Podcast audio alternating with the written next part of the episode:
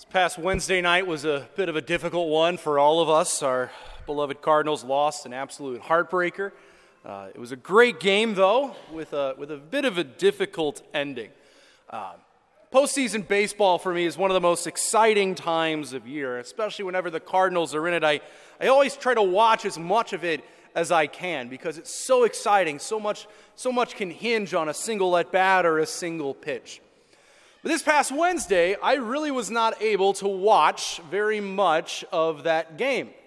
Because I was in here leading adoration, I was leading encounter uh, for our youth group on Wednesday night. And anyone who knows me probably thought, oh my goodness, that had to have been very difficult for Father Schneier uh, to be in here when the Cardinal game was on and not able to follow it, not able uh, to watch it. Uh, and, I, and I have to be honest, it was a bit difficult. Um, but while I love postseason baseball a lot, uh, I definitely love something, or at least someone, much more.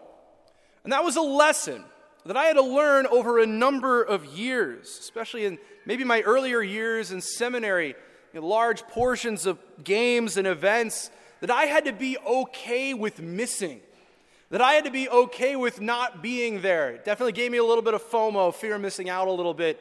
Um, but there was a lesson that I had to learn gradually over a long period of time, and it was initially difficult for me.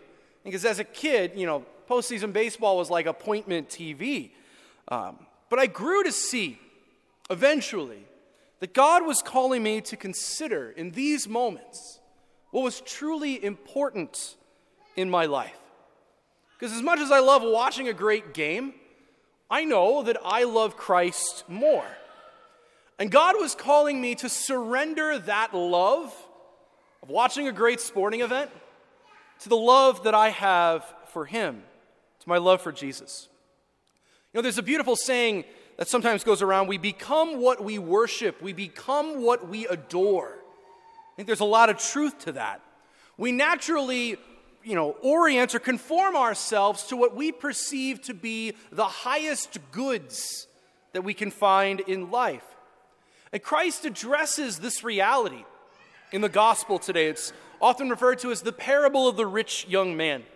This man who has a great deal of eagerness and a lot of joy and wants to embark on the adventure, if you will, of a life with Jesus. And Jesus confronts this man. He acknowledges the good that is in him. He acknowledges that this man wants to follow him and embark on this journey.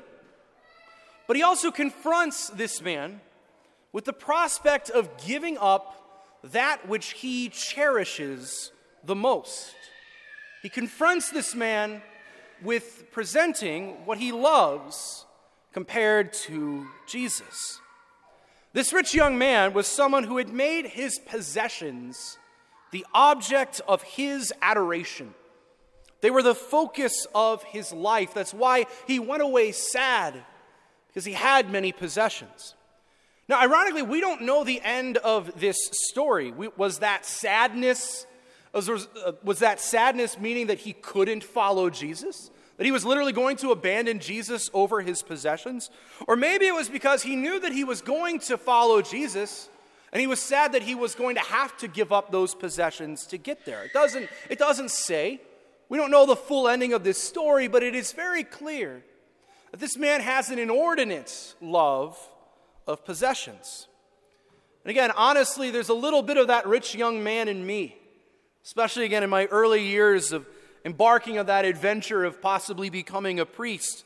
Because I had to have that same confrontation of Jesus. Jesus confronting me with my inferior loves that I had clinged to, that I had thought were the object of my adoration. And Jesus confronted me and said, No, you need to give them up and orient them towards me.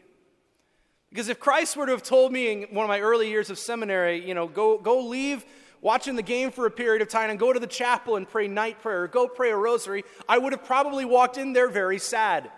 That would have been me. So there's a lot of me in this rich young man. But over time, thankfully, I realized that if I am to love our Lord, that I have to surrender my other loves to Him. Christ wants us to be conformed to him, brothers and sisters, patterned after him, with him as the object of our highest love.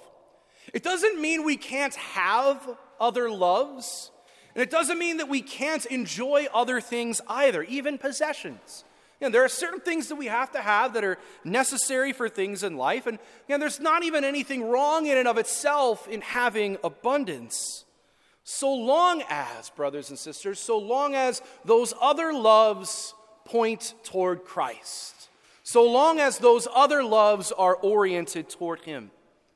Because when push will eventually come to shove, when there is a conflict between our loves, we must choose Christ and even delight in doing so.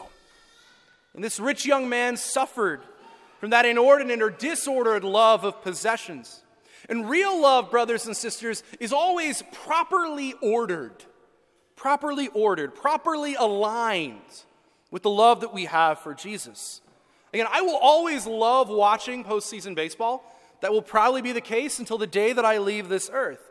But thankfully, it has found a way within the love that I have for Christ, not the other way around. And we could be inordinately attached or inordinately love a whole host of things.